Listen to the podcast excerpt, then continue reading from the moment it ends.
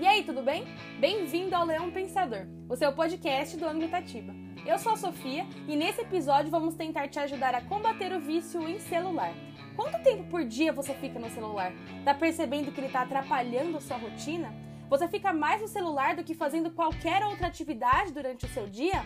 Vem comigo descobrir as consequências desse vício e como superá-lo.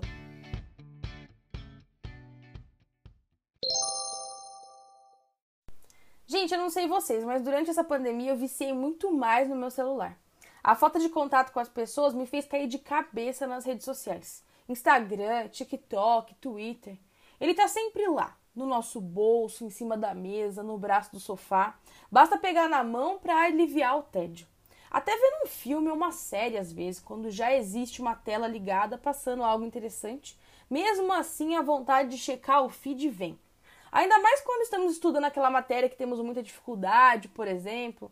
Os nossos telefones se tornaram até mesmo as nossas salas de aula durante essa pandemia, né? São como uma fuga instantânea e um fardo constante também, né? Com o passar do tempo, checar de 10 em 10 minutos o celular já não é o bastante. Você começa a checar de 5 em 5 minutos e assim vai. Até que em algum momento você vai estar com ele na mão o dia inteiro. Por conta disso, ficamos cada dia menos focados, menos dedicados e menos criativos. Já parou para olhar o seu tempo de uso do celular durante o dia? Se o seu aparelho não marca isso automaticamente, baixe agora um app para checar isso porque é assustador. Uma pesquisa europeia publicada no periódico Addictive Behaviors constatou que a dependência em smartphones pode gerar problemas no cérebro humano. O trabalho analisou jovens entre 18 e 30 anos, separados em dois grupos: um que apresentava o vício em smartphones e outro que não apresentava sintomas da dependência. Utilizando a ressonância magnética, os pesquisadores analisaram o tamanho e as atividades do cérebro desses jovens. De acordo com esse estudo, além das questões comportamentais sofrerem alterações devido ao alto índice de uso, algumas características físicas do cérebro também acabam sendo modificadas por conta da dependência. Os indivíduos obcecados em celular apresentaram um menor volume de massa cinzenta em várias áreas. Sem contar que esse estudo é de junho de 2020, ou seja, anterior à pandemia. Imagina como isso não piorou depois do isolamento social. Outra descoberta foi que quanto maior o vício, menor a atividade e o volume do córtex cingulado anterior direito, que é a região do cérebro associada ao sentimento de empatia, controle de impulsos, emoções, tomada de decisões. Esse tipo de situação é comum em pessoas que apresentam outras substâncias viciantes no corpo, gente. Bizarro, né? O celular ele não é tão inofensivo quanto parece. A conexão entre as pessoas e os smartphones é tão forte que o receio de ficar sem ele já ganhou até denominação: nomofobia. Isso é um vício e, como todos eles, precisa ser combatido. Vamos tentar aí obter todos os benefícios que a tecnologia traz, mas sem as desvantagens? É isso que você está procurando? Então vamos pensar juntos aqui nas estratégias para usar menos o celular. Primeiro, desligue todas as notificações. A tela de bloqueio deve estar quase sempre em branco. Não porque nada está acontecendo, ou porque ninguém precisa de você, mas porque você não precisa ter contato com aquela informação naquele momento. A maioria das coisas podem esperar um pouquinho. Podem esperar você acabar as tarefas de casa do ângulo, por exemplo. Podem esperar o seu treino da academia terminar. Pode esperar você acabar de ler aquele capítulo do livro que você está lendo. Você não precisa que o seu aparelho grite ao seu lado implorando por atenção. Não é ele que deve controlar o momento que você coloca os olhos na tela. Esse é seu papel. Se quiser, pode deixar as notificações de mensagem do WhatsApp, se achar super importante, né? Mas na maioria das vezes, se alguém tiver algo realmente urgente para falar com você, essa pessoa não vai hesitar em te ligar, né? Do resto, todo mundo pode esperar alguns minutinhos. Não é importante saber naquele segundo que fulano comentou na sua foto. Esse tipo de interação com o celular é a famosa busca por gratificação imediata, que a gente chama, né? Não te ajuda em nada e a alegria daquilo que é, te traz um segundinho de felicidade e já acabou. É uma emoção superficial e vazia. Sem alertas de curtidas, compartilhamentos, comentários e retweets, significa ter menos coisas para verificar, ou seja, mais foco no que realmente importa no momento. Uma outra ideia boa é decidir como você será acessível e compartilhar isso com seus amigos. Limite o modo como as pessoas podem entrar em contato com você. Não precisa estar disponível no Twitter, no Messenger, no WhatsApp, no direct do Instagram, no TikTok, no e-mail, no Snapchat, no Telegram. Isso sobrecarrega o nosso mental demais. Um ou dois aplicativos desses daí para checar diariamente já tá ótimo. Além da velha e boa ligação, né, gente? Que geralmente a gente guarda para momentos de urgência mesmo. Segundo, durma longe do seu celular. Se o seu celular não for o seu despertador, não tem desculpa. Coloca ele na sala antes de dormir, pega um livro, leia um pouquinho e boa noite. E mesmo se for o seu alarme, vale colocar o celular longe da cama, tipo na escrivaninha, para não cair no conto do vou usar só por mais 10 minutinhos aqui e daqui a pouco vou dormir. Ainda mais se você for o tipo de pessoa que acorda à noite para checar o feed. Pelo amor de Deus, sai dessa, só vai destruir o seu sono. Deixar o celular longe significa que você terá que ficar deitado com os seus próprios pensamentos. Leia um livro, ou talvez até mesmo ir dormir mais cedo, né? Mas eu tô sem sono, Sofia. Então dá uma olhada no episódio 7 do Leão Pensador, que nele eu te dou algumas dicas para dormir melhor. Uma delas eu até já falei agora, a leitura.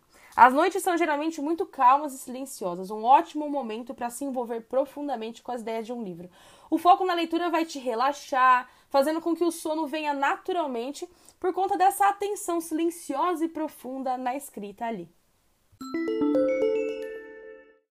Terceiro, Cuidado com as telas secundárias. Vai assistir uma aula pelo plural? Prefira o notebook ou o computador ao invés do celular. E não sincronize os dois. Se o seu celular é uma máquina de distração, o computador deve ser uma ferramenta para se concentrar mesmo. E quanto mais você os mantém separados, melhor. Minimize essas interrupções. Cuidado também com o smartwatch. Será que ter um relógio aí de pulso conectado com o seu celular está te ajudando a ficar mais tempo longe do aparelho ou está te atrapalhando? Se tiver um, permita só lembretes muito importantes mesmo, como os do calendário e as ligações. Vai anotar as informações que o professor está passando? Prefira um caderno ao invés de um bloco de notas do tablet ou o próprio celular, porque a qualquer momento você pode sair do bloco de notas, cair no TikTok, por exemplo. Grande erro, galera.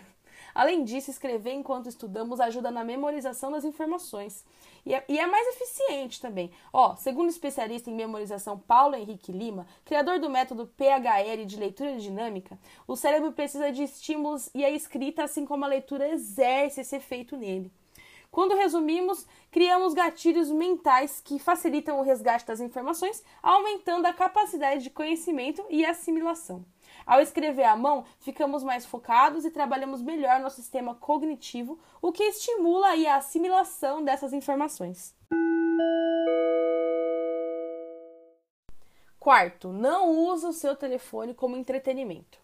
O celular ele é a nova televisão, né? Você provavelmente passa mais tempo vendo conteúdo no celular do que na TV, mesmo a tela sendo pequena. Que tal se a gente tentar cortar um pouco esse entretenimento pelo telefone? Quer ver uma série? Deixa o celular de lado, liga a TV e vê o episódio. Não fica com o celular na mão também durante o programa todo, tá? É para assistir, não é para ouvir o episódio. E aquele joguinho que você tanto adora, já parou para pensar quantas horas você passa nele?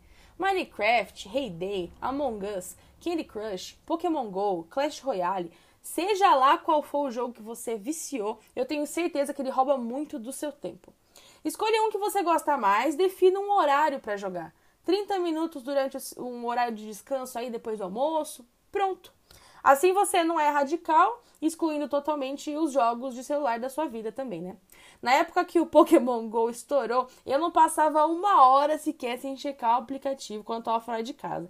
Eu já marquei até rolê só pra caçar Pokémon, gente. Psicólogos, designers e profissionais de marketing realmente inteligentes descobriram como tornar esses jogos o mais viciantes e envolventes possíveis para gente. Eliminá-los ou limitar o seu uso é uma maneira fácil de usar menos o telefone. Quinto, faça um detox. Eu não tô falando de suco detox, não, viu, gente? Eu tô falando de passar uns dias sem o celular mesmo. Que tal começar passando uma manhã sem ele? Qual que é o horário que você percebe que usa mais o celular só para passar o tempo? Um momento que você não precisaria estar conectado, mas está. Tente dar um tempo do aparelho por pelo menos uma parte do dia e veja como é que vai ser. Você pode se surpreender. Tente colocar outras coisas no lugar de rolar o feed, ler um livro, fazer atividade física, assistir um documentário na TV, brincar com seu cachorro, fazer uma receita com seus pais. As possibilidades são infinitas. As gerações anteriores viveram sem celular por muito tempo, né, gente? Coisa para fazer o que não falta. Lembre-se que o não perturbe é seu amigo. Use esse recurso o tempo todo. Sempre que você se sentar para estudar, que você for ver um filme, estiver fazendo alguma coisa legal com a sua família, como se fosse uma parede imaginária mesmo, que evita a passagem de pessoas, mensagens, ligações e interações em geral. Proteja o seu espaço, esteja sempre presente no momento. Nem tudo pede o uso do celular. Substitua seu telefone por outra solução sempre que possível. Por exemplo, se você lê notícias no celular, tenta ler no computador. Se você quiser uma recomendação de restaurante, pergunta para um amigo. O telefone ele pode ser mais fácil para essas coisas, mas o que a gente não leva em consideração é o buraco negro que caímos depois de terminar essas simples tarefas. E lá vamos nós para o Twitter, TikTok, Instagram. Quanto menos você usar o telefone para lidar com assuntos triviais ou conveniências menores mesmo, menos dependente você vai ficar dele. Quando que então usa o celular, Sofia? Ele é uma calculadora, um relógio, uma enciclopédia, um rádio, um despertador, uma câmera, uma agenda, um calendário, um caderno. Ele só não pode se tornar também a nossa própria vida, né, gente? Porque a cada segundo que passa, a vida vai junto. E eu não sei vocês, mas eu não tô afim de passar ela inteira olhando para uma tela.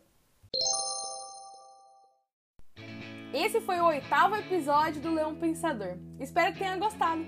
Ele foi baseado no texto A Radical Guide to Spending Less Time on Your Phone, escrito pelo autor best-seller e estrategista de mídia Ryan Holiday, no site medium.com. Até a próxima. Tchau!